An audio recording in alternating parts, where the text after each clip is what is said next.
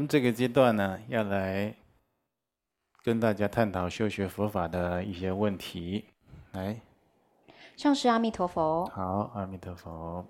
有同修对回向的观念还是不太清楚。同修做功德圆满之后，会把功德回向于法界保存，不直接回向给某特定的对象。自己认为等到需要时，才像是将功德领出来，请菩萨做主，说要回向给什么事情或对象。请示上师，这样的做法和观念是正确的吗？这是台北四皈依弟子的提问。这个肯定是。刚皈依的呢，哦，这功德建立以后啊，谁都夺不走的了。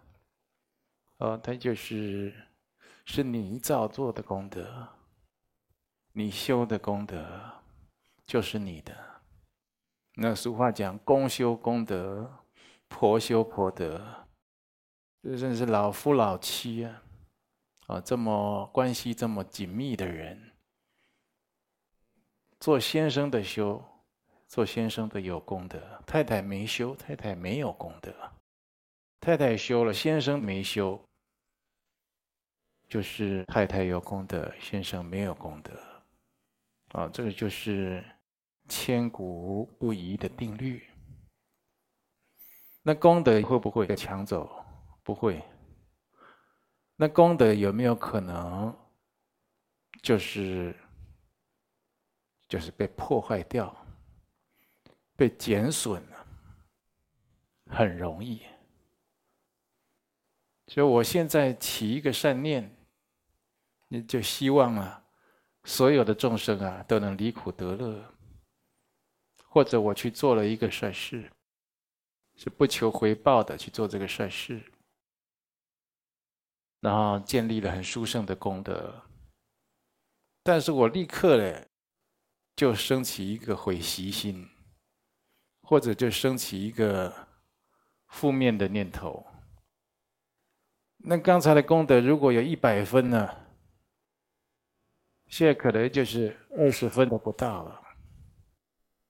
所以别人虽然抢不走我们造作的功德，但是他有很很有可能被破坏掉，被自己或他人影响。然后呢，就衰损，就减少了，啊，甚至就是变得无功无德，啊，就好像一个新鲜的水果，你把它削好，哦，不赶快吃，在特定的时间内，它就变质了，嗯，道理是一样。所以功德产生了以后，建立了以后，立刻回向，回向入了法界。就像你的功德，如果是一滴水啊，它就是投入这个大海中了。大海不枯竭，你的功德就永远长存。所以这就是为什么要立刻回向，它的道理就在这里啊。很少建造一个功德，保存了很久，它都在。有，我不敢说没有。但是这做了一个功德，你如果不立刻回向他，他都在那边不增不减，都不变，很少。因为我们这凡夫，这身口意的造作，或者接触到任何人事物的缘境，不停的起心动念，不停的这种善恶的口业，还有身业。你的功德就是不停的在变化或减，所以如果你不赶快回向的话，那就是就值得担忧的地方就在这里。所以希望啊，同学今天经过我们这样的探讨以后，你这就是说，哪怕你就是现在临时哦做了一个功德。你就立刻回向，哦，回向法呃这法界的一切如母有情众生，或者任何你要指明的回向的对象，啊、哦，这就是非常重要的。好，来继续。第二个问题是彰化四皈依弟子的提问：当学佛之后，知道梦境也是一种中阴状态，梦境并非无意义的。但是有些同修梦境经常混乱，情节冗长，起床之后常常无法记得清晰的内容，因此久而久之，对于梦境不认真当一回事。请示上师，常记不住梦境的人，是否有什么问题需要调整呢？那也不一定，呃不需要对梦。梦境有这么大的一个执执着的心，这梦让你记得了，自然有记得的因缘。那如果他就是忘掉了，那你强求也没有办法。有的时候这个梦境太过执着了，会影响我们正确的思维和行持。所以我们要关照的。是自己身语意的清净啊，或有没有偏差，有没有如法？哦，这修行最根本也是在心性的超越。那梦境啦，或者各种的镜像啦，它就是来参照、修正自己身语意的。所以你过度的执着，那也是一种偏差产生，那对自己的道业呃没有什么大帮助。好，来继续。第三个问题是台中四归弟子的提问：原众父亲因癌末必须依靠机器为生，后来缘众签名放弃以机器来维持父亲的生命。父亲往生后，缘众总觉得内心相当的愧疚。请示上师，缘众决定签名放弃，让父亲继续以机器为生，是否为不孝的决定？这种亏欠有何方式能够弥补化解呢？那光听这样的问题，我很难回答他是不是不孝。也许他是一个非常有孝心的人，他不希望他的父亲继续受这样的痛苦。也许啊，他就是在他的观念认知里，这是一个最好的抉择。他为他父亲做了一个最好的抉择。那也许。哦，这个是一个会让他不安、后悔的决定。那所以他今天可能就是属于第三者，然后他就提出这样的问题。他可能感到不安，哎呀，我这样子好像对不起父亲，亏欠父亲，这很难说。也许你父亲感谢你，也许你父亲在意的点不在这里，也许这是所谓的命中。注定就是他，就是他的因缘如此。今天你的父亲虽然是你的父亲的至亲之人呢，他要活多久，他要受多少的罪，他要享多少的福，那不是一个你做子女可以决定的。你做子女的只能在你的本分呢，尽心尽力而已。所以啊，你的动机如果是为了父亲好，在当时的一些状况啊。哦，就是有探讨，探讨有可能就是有医疗的专业跟医师商量以后，或者是跟家人商量以后，或或者这一位他是，他父亲生前啊有跟他沟通过，好，将来如果有那么一天，不要让他经过这种，啊，生命末端的这些脱模，少让他受点这些折腾，这我们不晓得有没有嘛？如果有，那也许这就是他和他父父亲之间的。一个默契啊。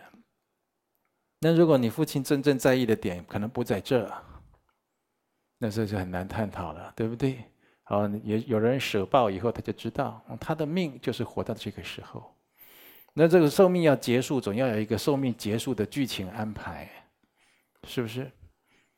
所以就是说，现在探讨这个，无论如何，你心愧疚了、不安了，它不是一个好事。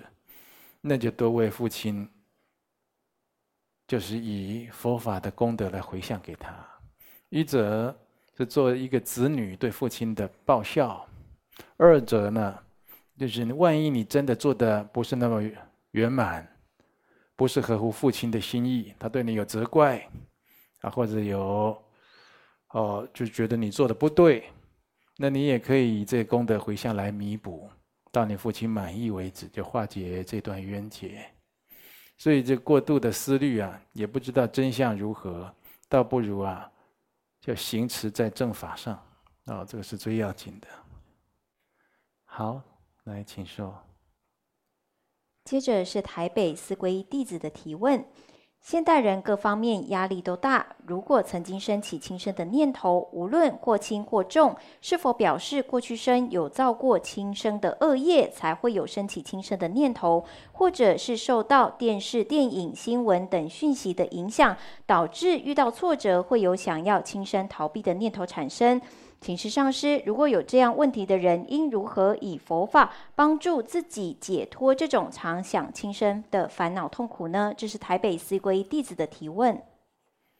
哦，常常想轻生的念头，多半啊是有业因，啊是有冤亲债主，或者是有所谓的命债、寿命的障碍，啊就升起这轻生的念头，或者过去啊造作过。自杀、轻生的这种恶业，那这样的一个业习啊，还存在，啊都有可能。总而言之啊，这都是业力的障碍。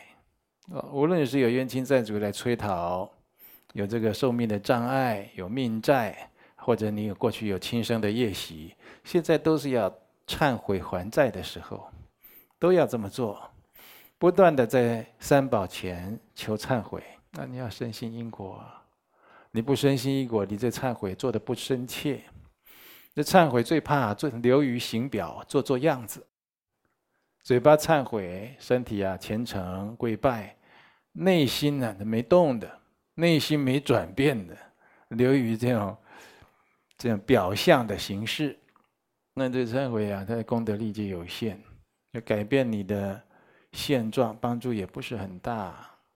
所以，应该就是好好去对这个因果业报的道理做探讨。嗯，读过这个《地藏菩萨本愿经》，读过这个啊《佛说五道轮转罪福报应经》，这些讲到业因果报的这些经典，还有很多的善书，《太上感应篇》哦，《玉历宝钞》《了凡四训》哦，这一些你去看。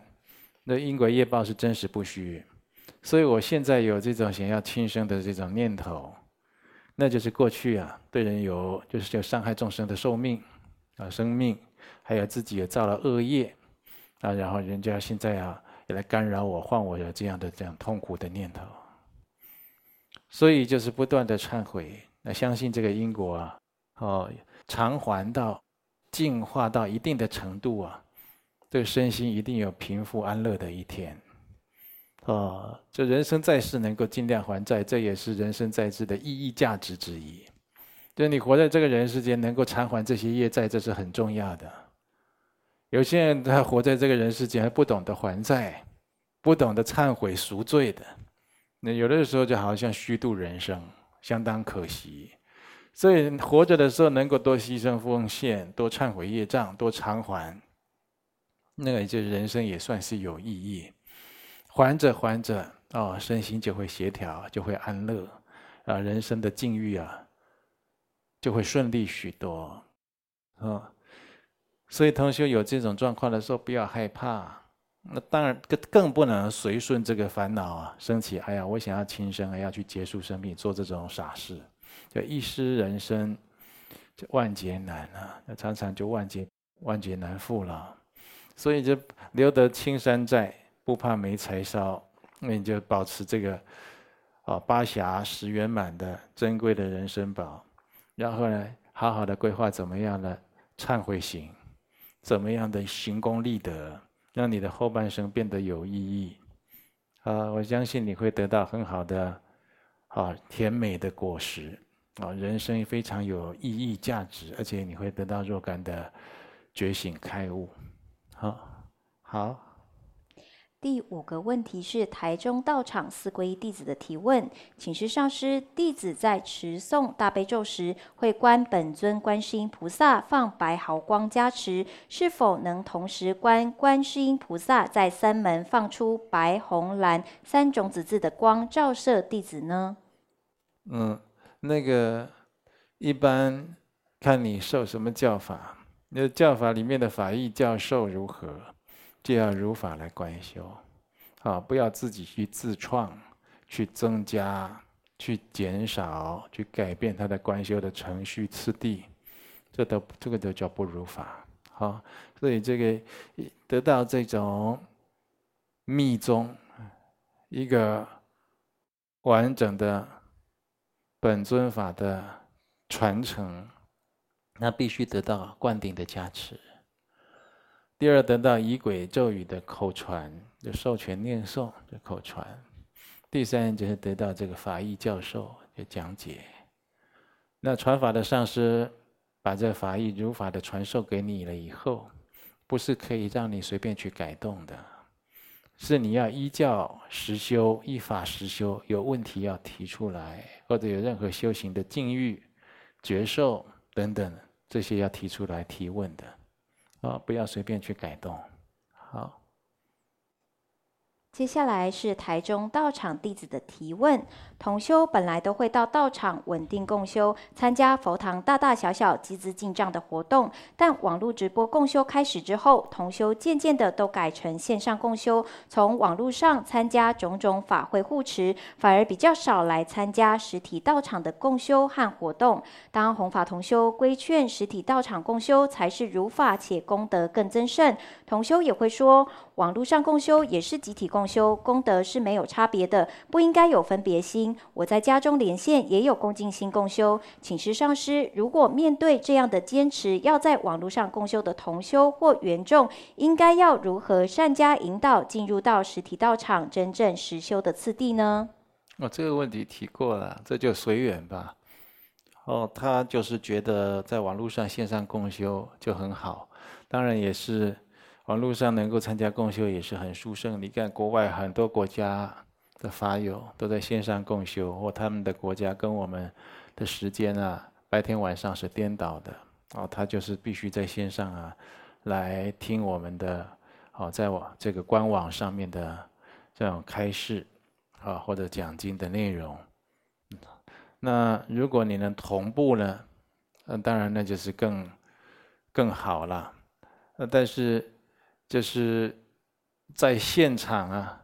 好，一般还在能够现场啊听闻这个开示，那也是难得的法缘，但是不是每个人这个缘分都具足，所以只能说随缘。有的时候缘分具足的时候，当然就是哦很殊胜，就是要珍惜。那有的时候缘分渐渐不具足的时候，只能在线上共修啊，那他自己要多发心，多祈请。好，希望这个。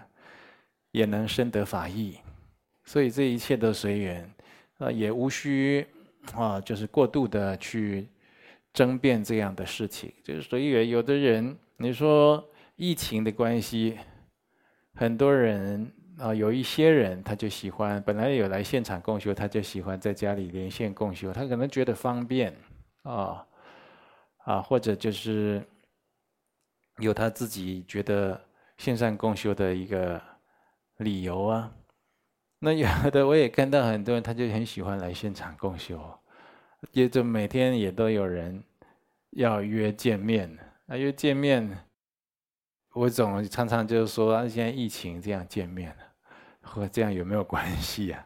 也也就是说，我们会做好防疫，所以就是得随每个人的因缘。有的人就喜欢哦见面的，那有些人就是在线上的。啊，总之你有修行，这修行你自己评估衡量，修得回去就好了，还是也不用彼此动摇彼此的道心。就说你那样比较好，我这样比较差。你要说人家比较好，就随喜赞叹；说人家的状况比较差、比较不好，你得讲出事实证据，让人家能够听受，这个内心有改变，啊，那就很好。你比如说，我们以前常常说。我就是常常去见到啊，这个上师啊，或者是显教来讲，就是法师、老法师，能够见到这些具戒的啊，有德高望重的老法师，亲见到他，跟老法师啊礼拜啊，然后呢在座前听法，就是沾到光了，哦，沾光沾光，就好像这个老法师啊，德高望重的人身上有这种德光，啊，你就会觉得得到加持，得到利益。那有的人就觉得说，哎，你们上师很殊胜，我这样连线我也沾到光了，我也得到他的加持。哎，不断的有人这样跟我讲啊，各国都有人这样讲啊。所以就是说，就看你自己的这种发心祈请的程度，各有各的因缘殊胜处了。那总而言之，大家能够修成，修得好，修成，修得回极乐世界去，这是重点了。好，来，请示上师。有些从事业务行业的同修缘众特别喜欢的修财神法，有些确实修了财神法，自己的财运就越来越好。但有些人一直修财神法，却也没有看到自己的财运有所好转。请示上师，为什么一样都是修财神法，却有不同的结果呢？是不是有什么样的要件没有具足，才会修财神法没有得力呢？嗯，这是。财神法，这个财神他要护持的对象，都要合乎自己的本愿力的。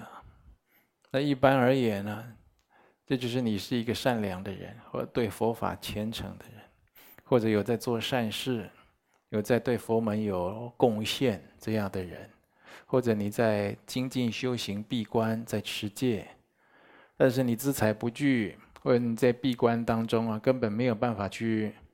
打理这个生计的事情，嗯，他就来护持你。那你说财神这样，他他的护持啊，我看不懂啊。怎么好像他护持别人比较多，他护持我好像就没那么多？你当然看不懂，你又不是财神，你也不是菩萨，你也不是佛，这是他的工作，他他才懂。那你说财神会不会看不懂我弄错了？其实我是心也是多么的善良，多么的虔诚，多么的需要钱财的财神，你有注意到吗？这你就别担心了。如果他注意不到或者弄错，他当不了财神的。你晓得他清清楚楚的。告诉我们凡夫众生，我们这个相续中有多少的恶业，有多少的贪嗔痴慢疑，有多少的。习气毛病你都不处理，那会影响你的福德。福德就跟你世间财有关系啊。你福德就是比较薄的人，而世间财他就比较比较少的人。你怎么修财神法？我会我相信你会得到加持，但这加持也是与你的福德相应的加持。或者有的人他一直修财神法，他那个布施的心、行善的心都是不强的，就跟财神根本就不相应。就是说，他一边修财神法，但是他内在是谦吝的，就是他不信因果。哦，他我这样一直布施，他什么都想要自己，那我就没钱呐。啊，我这样布施，万一财神没有保佑加持回来，我下个月就没办法继续啦。等等等等的，他说不是说我我现在布施行善，我能利益多少人？我对佛法有多少贡献？有对众生有多少增益？他不想这些利他，他每个念头都盘算在自己，连修财神法也是为了自己。啊，那你这一整个都是天令之相。常常这样的人也不自觉，他也觉得自己很虔诚，每天都有修财神法，你都很好，如何的？那财神看到你会不会摇头了？哦，不知道了，是不是？所以你把自己的德相，那个一个德行修好，具足这样的一个德相，让财神能够护持，给你大加持的德相，我相信呢，你就是财富会源源不断的嘛。啊，这资财会不予匮乏，让你好修行，好做善事，好用来布施。那有的时候。有的时候，我们对财神法的这种寄望和想象啊，也不要太过过高了。就觉得说，我们供财神、修财神法，财神给我们赐予财福，哦，我就哦，比如说住建佛寺，我就好修，我就可以当功德主了。哦，超度法会，我也可以当功德主了。哦，点灯，我也可以去点。大圆满等等等的，你就觉觉得说我就比较好修了，对不对？你什么都不都想好修，你什么都想顺利，你就是没修。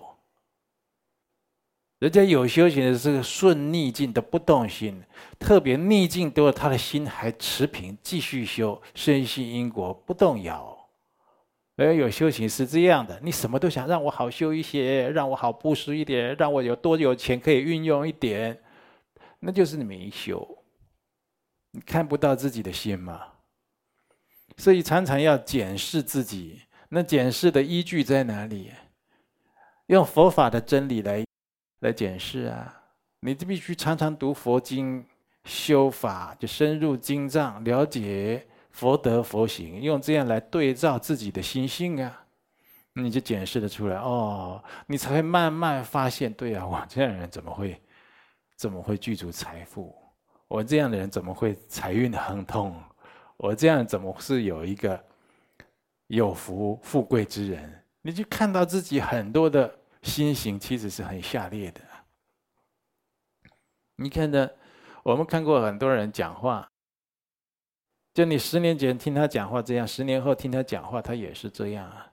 十年前答应你的事情，十年后，对呀，那当然是这样啊。我们又没有说要改，就当然就照十年前的约定。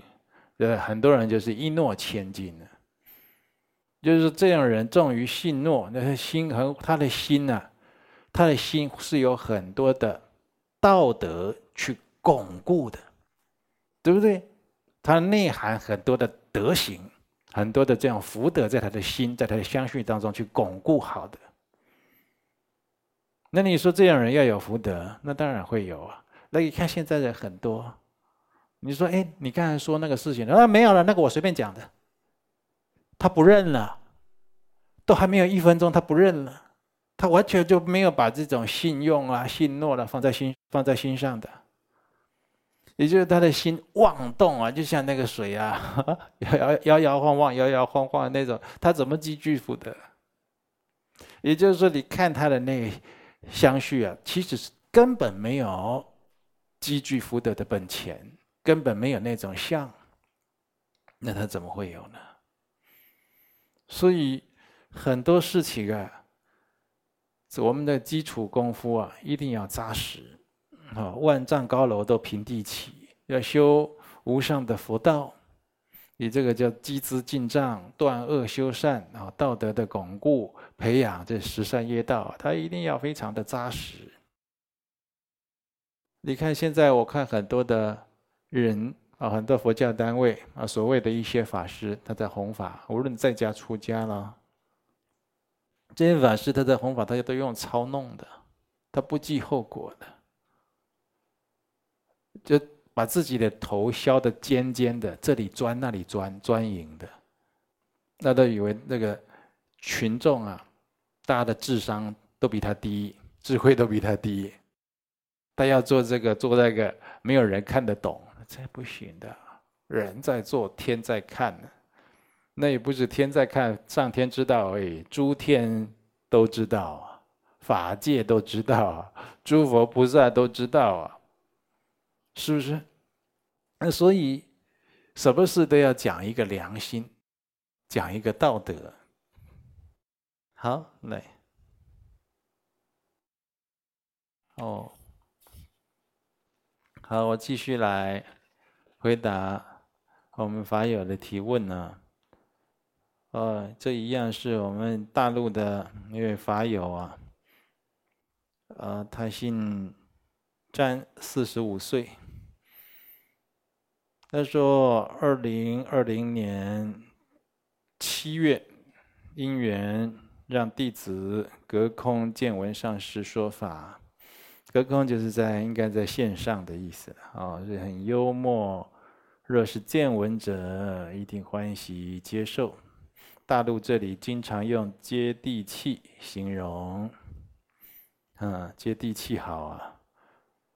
那弟子请问，弟子皈依过多位法师，是否有过？皈依过多位法师，怎么会有过？有没有过？要问你啊。当初皈依的动机。还有皈依以后的行持，要问你有没有过失啊？人生就这么短短几十年，皈依一位法师，一般会皈依第二位，那就是第一位，你跟他的某方面的因缘不深，某方面因缘就是可能他在国外，你就常常年见不到他，没有办法请益听闻佛法的因缘不深，或者还有语言不通的，或者就是其他的原因，所以才觉得啊。在你的心对于佛法的渴求没有办法满意，那又有其他的因缘，你就皈依了第二位。一般而言，对自己的上师、对自己的师父，那一位啊，这一位如果是他对你就相当具有恩德、法上的教化哦，德行各方面的这种教化，你还会升起想皈依第二位的心，那是很奇怪的。那就是很奇怪的，哦，所以就是一般标准呢，就是皈依第一位法师，学得很好。这法师就是说啊，你在我这里啊，都学的差不多了，我没有什么东西可以教你了。现在你应该去亲近我的某某的师兄，或我某某师弟，我或者我推荐你去亲近某某法师。或者我帮你写个信给他，告诉你，告诉他你在我这里修学的状况，请他继续接着从哪里来教你，这也是一个完整的过程，也是一个礼节了。而现在没有了，现在大家的这个学佛修行的人，他在拜师像儿戏一样到处流窜的。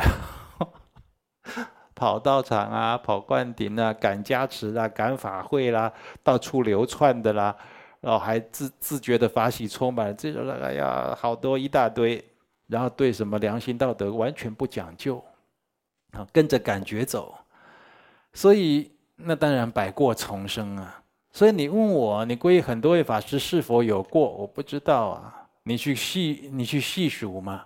你皈依第一位法师的时候，你有没有好好的？珍惜这个法缘，跟他学佛修行，跟他请益，好好的对他做供养承事，啊，去就无论他的身教言教，你有没有得到？然后有没有去实践？归第二位如何？归第三位如何？还是你都迷迷糊糊搞不清楚？一下人家说这个好，你就归；一下那个好的归，对自己的人生都不思考，也不负责，那你当然有很大的过失啊。但你归第二位法师，你对得起第一位吗？你要想啊，第一位不会来找你算账啊，对不对？但你会想，我这样对得起他吗？他这样教我，你看我们有的时候去学拉小提琴，学一学，学一学，哎呀，我真的是拉得很难听啊。结果一来一来，第二位老师教我们吹这个什么，吹笛子，哎，这吹笛子我蛮行的的，对不对？我就很快乐的学笛子去吹了，哇，吹得很棒。心里还觉得对小提琴老师有点不好意思，哎呀，我对不起小提琴老师，我都没学成啊，对不对？这世间技艺尚且如此，你学佛修行，就拜师要有很殷重的心。你要想想看，你跟第一位老师如何，跟第二位如何？那现在你现在四十几岁，还在问这个问题，你在这个师道欠修啊，四十几岁了，还在这个。宗门啊，道场之间还在起迷惑，你这一方面就是欠修啊。就是好像是说，我如果这个人已经四十几岁了，他还是说，他还在问我，他要选择这个还是选择那一个做老公或做老婆？我觉得你在感情这方面有有很大的矛盾冲突，迷惑颠倒，这方面很欠缺。四十几岁，有的人都当都当阿妈了，都当奶奶了，是不是？所以这个自己你要反躬自省。皈依多位法师，如果是真的是好好的学佛修行，那缘分呢，就是跟这位学好，又学第二位，又学第三位这样子。那有的时候就是你的善缘哦。而如果没有，像现在有人就听到这个名名声很很响的法师。哦，尤其密宗有很多，有些名声很响亮的啦，哦，就去皈依他一下，到处跟他，哦，我皈依什么法王了，我皈依谁啊？这个讲起来很响亮的，他对自己很具恩德的法师，也许你的法师他只，那密宗有的很多的很多的出家人，他的上师啊是喇嘛，不是仁波切，不是金刚上师，他的上师只是老喇嘛。这老喇嘛就是养，把他养大，教他修法，教他做多玛，教他怎么样当一个出家人，从小把他养大，教他。他遇到别人，他不敢报他这个老喇嘛上师的名字，为什么？因为他可能觉得让他丢人，因为我的上师这位老喇嘛不出名。那你修什么行啊？你修什么行啊？你跟那动物比起来，动物可能都还超过你了，是不是？我没没讲禽兽啊，我讲动物。很多都这样，名头大的我马上讲出来。哦，那谁呀？我皈依谁呀？讲起来好像很爽一样，其实人家根本不认识你，对不对？你这个大法会里面有参加过，给你一张皈依证，结了一个这样的缘，那就好好修吧。你没修，光在那边像佛游子一样。你真正对你有恩德的，不知道感念，那这就是我讲的失道欠修之人呢。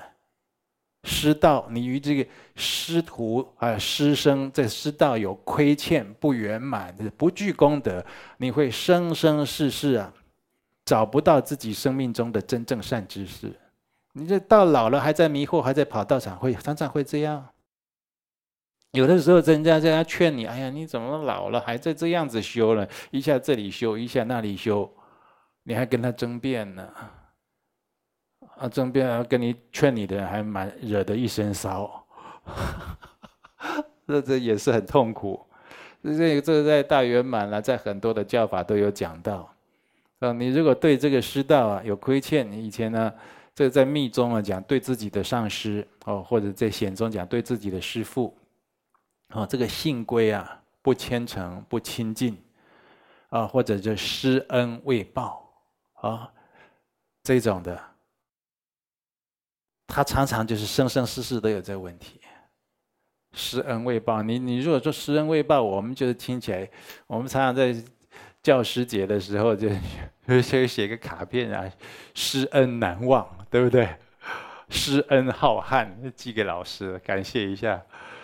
这 这个报师恩不是这样子啊。哦，原来这老师辛辛苦教你，就是为了得你这张卡片，这样啊，十五块钱买的。你知道吧？父母恩、师长恩这种重恩啊，上报四重恩啊，这个没有做好，你到了这个，呃，这个大菩萨的时候，好到等觉菩萨的时候，你还有最后一品的生相无明，没有办法破除。也就是你在成佛之前，还会因为施恩未报，还会因为对上师这个问题有亏欠不圆满而无法成正觉。你晓得吧？它会影响到你最后的果位啊！你自己读经你就知道了，好严重的问题。所以你现在在这边拜师那边拜师的人。拜一拜以后，就完全就不把他当一回事了。这样，你都不知道他怎么以后怎么影响你的。你这种行为怎么影响你？你现在说现在现在这个社现代社会男女感情越来越泛滥，越来越开放，对不对？哦，一下教这个，一下教那个，一下教这个，最后了找到自己的真命天子在一起。以前那以前那些呢？啊，忘掉忘掉，不要管那些都过去了。人最主要要向前看。对，讲这些歪理，好像好像很正确，对不对？你前面那些有没有问题？这不是不报啊，时间未到啊，那些都有问题的。那何况是拜师啊？所以你对自己的师长啊，这世间的这种才艺啦，或者学问、求学问的这些师长，或者是更 更重要的，就是你学佛的这些师父。密宗的上师，那是相当重要。那不是说你欢喜的时候，你就就是好好的恭敬他是一个上师；你不欢喜的时候，就把他抛诸脑后，不是这个问题耶。它会影响你的解脱，还有决定你的生与堕。你看我们在传这个什么三皈、五戒、八关斋戒，都要问遮难，对不对？有七条遮难，其中有一条，你曾于师长有病，弃之不顾否？对不对？无无可以受戒，有离开，不能传你呀、啊。差这么多哎，开玩笑，是所以是很多同修现在学佛，你是问这个问题也是好，我特别为你讲这么多，也是有现在有很多人有这个问题，重视这个问题，要拜师。它是影响你生生世世，甚至你要拜这个学佛的师父、密宗的上师，它影响你到学佛的问题，要审慎，要有因重心，不是好像是参加活动，哦，去买东西用挑的，去参加的，要去办个证件，不是这样子一个态度，啊。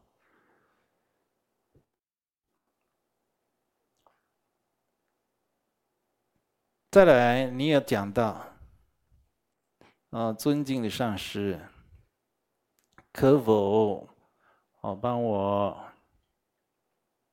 开示先生前世姻缘？我希望他平安健康，希望他平安健康，不用开示了。希望他平安健康，那要去看能不能想办法善巧度他学佛修行。我看这样是难的，目前是很难，因为你还会问这种问题。你自己的修行啊，满分如果一百分，你自己的修行没有八十分，先生也很难有六十分。一般都是这样。你如果只有六十分，先生大概就是三四十分，啊，大概都是这样子的。所以啊，那除非就是你们两个人都是有这种善缘，过去都有同修的因缘，那大家修的齐头并进啊，好，琴瑟和鸣啊，好，那这样就是善缘，就善缘了。你说你只希望他平安健康，希望希望他平安健康，他现在不能来学佛，有时候修行啊，都帮他佛前点灯，都帮他做一点功德善事，用先生的名字去印佛经，去放生，哦，去帮助一些这种贫困的人，做这种流浪狗，哦，救这个流浪狗，哦，或者就是人家要建道场、建寺庙，多去做这样功，做完了以后立刻赶快。功德回向，有佛像就就对着佛像，没有佛像佛像就观想。就是说我刚才做啊，救这个流浪狗的功德，放生的功德，去菩萨做主啊，回向什么事情？回向回向我先生某某某善根增长，早日修行，或回向他啊，能够晚上不要有梦夜，好睡觉。你晚上如果有这种梦夜这个问题啊，那一般都是有冤亲债主现前所报，就来干扰他了。啊，嗯，疫情过后可否带先生小孩拜见您呢？哎呀，欢迎，就是如果你方便，我也是欢迎的。好，大家来结这个佛缘。好，那但是就希望你把我今天讲的这个拜师、学佛这些问题啊，好好的深思想清楚。现在有一位。苏女士五十四岁了，在我们台湾高雄。她说女儿。哦，一百零八年受三皈依，年龄二十四岁。哦，现在在在读大学，然后呢有交换到国外交换学生，一个年一个学期，疫因为疫情延后到明年的二月。那这一两年呢，女儿偶有心悸、胸闷、呼吸紧迫现象，哎呀，沙叶，然后另有发抖、想吐、失眠，担心夜晚来临。哎，这沙叶业力到现前，然后引起多囊性卵巢、子宫水流、荨麻疹。这个沙叶沙叶冤亲债主就不止一个，早就现前了。啊，你说。十一月十八，与女儿共同念诵八十八佛大忏悔文回向，女儿心悸胸闷状况渐有改善，那当然改善啦、啊。后面我都还没读，大概后面就停了。我读读看。前一两年，女儿偶尔会参加道场共修及法会，今年年初便开始不想参加，好吧？后面我大概也不用读，我就知道你不参加，后面大概就发作，都 都是这样子的了。你有修佛法，有功德，跟他结缘世界就会越来越好，越来越健康。你停了，不信了，懈怠懒惰了，那他当然就是加强所报了。人世间的债主，你要好好的还他钱，好好跟他还债，就这么大家相安无事，讲好就好了。你突然不还他了呢，他在找你麻烦的，是不是？人世间，他的这个法界、灵界都一样的，好。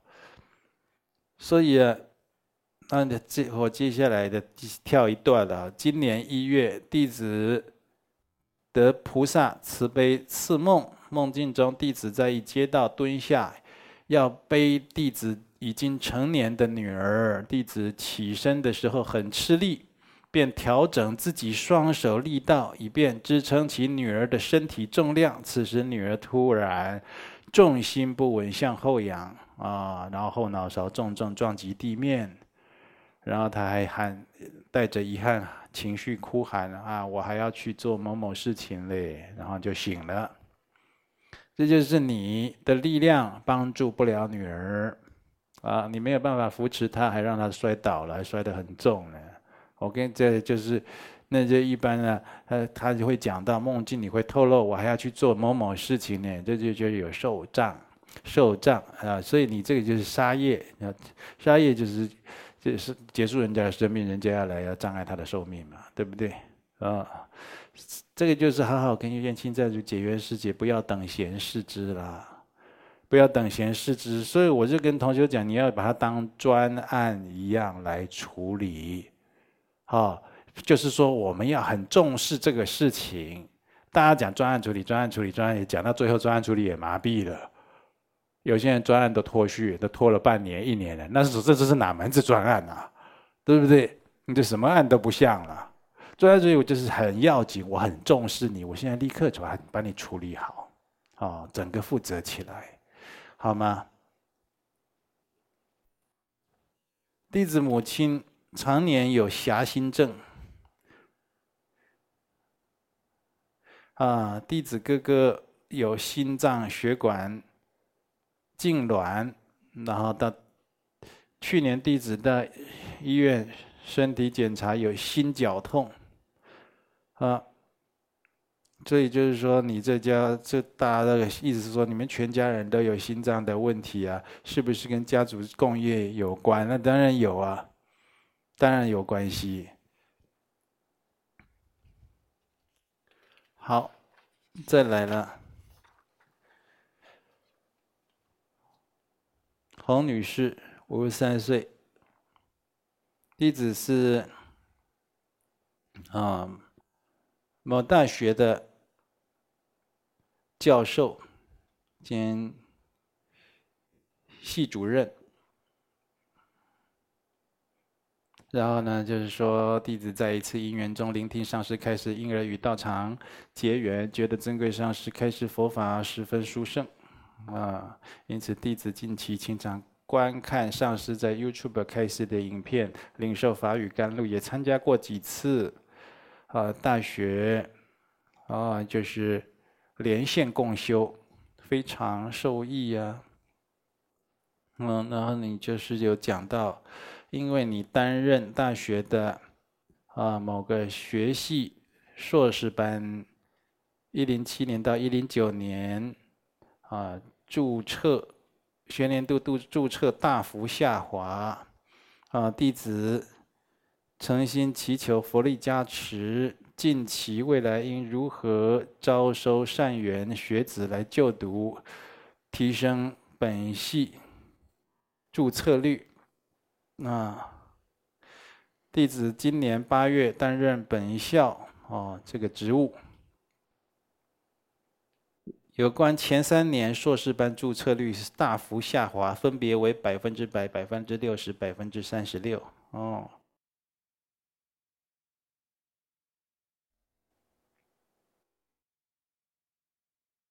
好，这因为写的蛮长，我就略过去了哈。弟子诚心祈求佛力加持，上师慈悲开示，祝本系硕士班招生圆满顺利。啊，就是弟子自上任呢以来所做努力，恭诵般若心经一千两百遍，持诵般若心心经心咒八千四百遍。哦，捐赠爱心物资集发协会。哦，赞助大学。哦，还有这个佛教等社团呢，哦，就做了这些好事了。还要请这个法师啊，做这佛学讲座，嗯，这大概就是有做这个善事就对了。然后呢，就是哦，还有护持台湾萨迦寺，哦，这黄金安金装佛身呢，哈、哦，黄金装佛身呢，还有这个赞助哦。这个啊，推广素食啊，啊，你还很谦虚说努力还不够，嗯，这也很随喜你。招生如何显著？就有这有两个方面。第一个呢，这个就是你，这跟先讲大的，大的就是说这大环境啊，你也要讲到这大环境的关系。好，或者是现在少子化的关系，还有这大环境疫情的关系都有。那这个就是要发个善愿啊，就是就是说，这善愿要具体的，不要不能抽象的。发个善愿就是，如果啊，就是希望啊，这个招生啊，这个幅度能够提升啊，尽量请佛菩萨加持提升。那这个有这个。善缘的学子来的时候啊，一定用道德，甚至用佛法来利益他啊，让他来学佛、吃素、行善。第二个就是个人呢，这跟你个人有关系。个人在家里面啊，以前有一些杀业，所以你这个要尽量啊，做见杀护生的事情。就在你的这个世间福报、功名方面啊。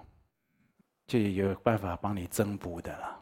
好，好，再来有一位叶先生，三十九岁，在台中太平啊。他说与罗小姐及家人此生冤欠，如有牵扯，弟子应如何如理如法的处理？已无牵扯。愿意如何妥善面对？哦，这个就是你要写二，深感娑婆无常，轮回无情，一觉余生是否以此情伤为导？得觉世间实相为何？发心入佛门修行，求无上解脱道。我跟你讲，世间上啊，很多事情都是这样的。而你这个这个这个第一个问题啊，与罗小姐还有她的家人，那个有故事有很长的那个过程、哦，还有这些牵扯，这个都不就不是善缘呢。我就在这里简单一句话回答你：不要再结恶缘。那第一个，那如果你这个中间呢，如果我就觉得就是不要再结恶缘，如果化如何化解冤结，你可以跟我们道场的弘法的。同修、义工同修，请问一下，一般这个要如何的来化解这个冤结啦？哈，就孽缘呐，转成善缘呐，恶缘能够化解掉。好，联系一下。第二，弟子发心不走入婚姻家庭，唯因家母尚在，因缘福德不具足，如今尚不能了尘出家。请示上师，目前阶段应如何从事？为后之因缘具足的出家时做准备。有出家的这个善愿是很好，但是要先了解，人生在世不是说哦，这个感情或者这世间很多的情境不如意，就了尘出家。了尘呢，这了尘这两个字呢，就了却。红尘呢？了却红尘，它有相当的觉醒、觉悟才行的。但因为你对佛法没有深入的了解，只是这个世间法的这些五欲追求让你失望，那都没有办法真正了尘的了。啊，就是能不能出家，看你自己的发心以及福德因缘。但是人生在世，不是说世间法不如意。那我就来出家，不是只有这两个选项。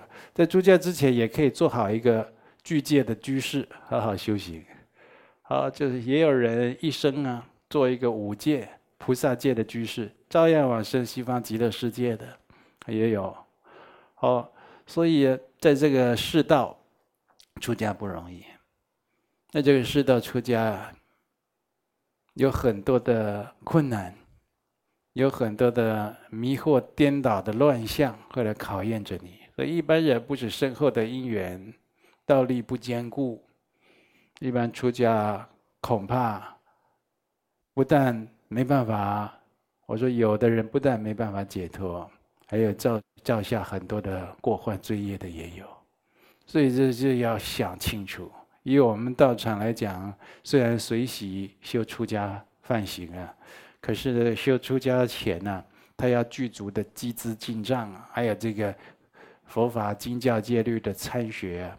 他一定是要相当的一个程度，啊，在居士而言都要菩萨戒以上，而且了梵行啊都已经很多年很稳定了，啊，梵行就是没有谈恋爱了，没有男女事这种事情，心里清清净净的很多年了，对对这个都没越来越淡薄没兴趣了，那不是忍着咬着牙忍着，不是那一种的。这他已经都越来越就觉得，我就不要这样的人生，我不要这样的生活，我要上求解脱道。他一定就是有若干的觉醒觉悟，这样来了成，才有才有几率成功，才有那个胜算呢。好，所以就建议你，家母尚在，很好，孝敬母亲，让母亲深结佛缘很好。你赶快学佛修行，啊，学得越深入，啊，学得越。听听经闻法越多，对你的人生的这个了了悟啊，哦，或者破解无明有更大的帮助啊，对母亲也有很大的帮助，消业障也有很大帮助。那要不要出家，就看你的发心因缘。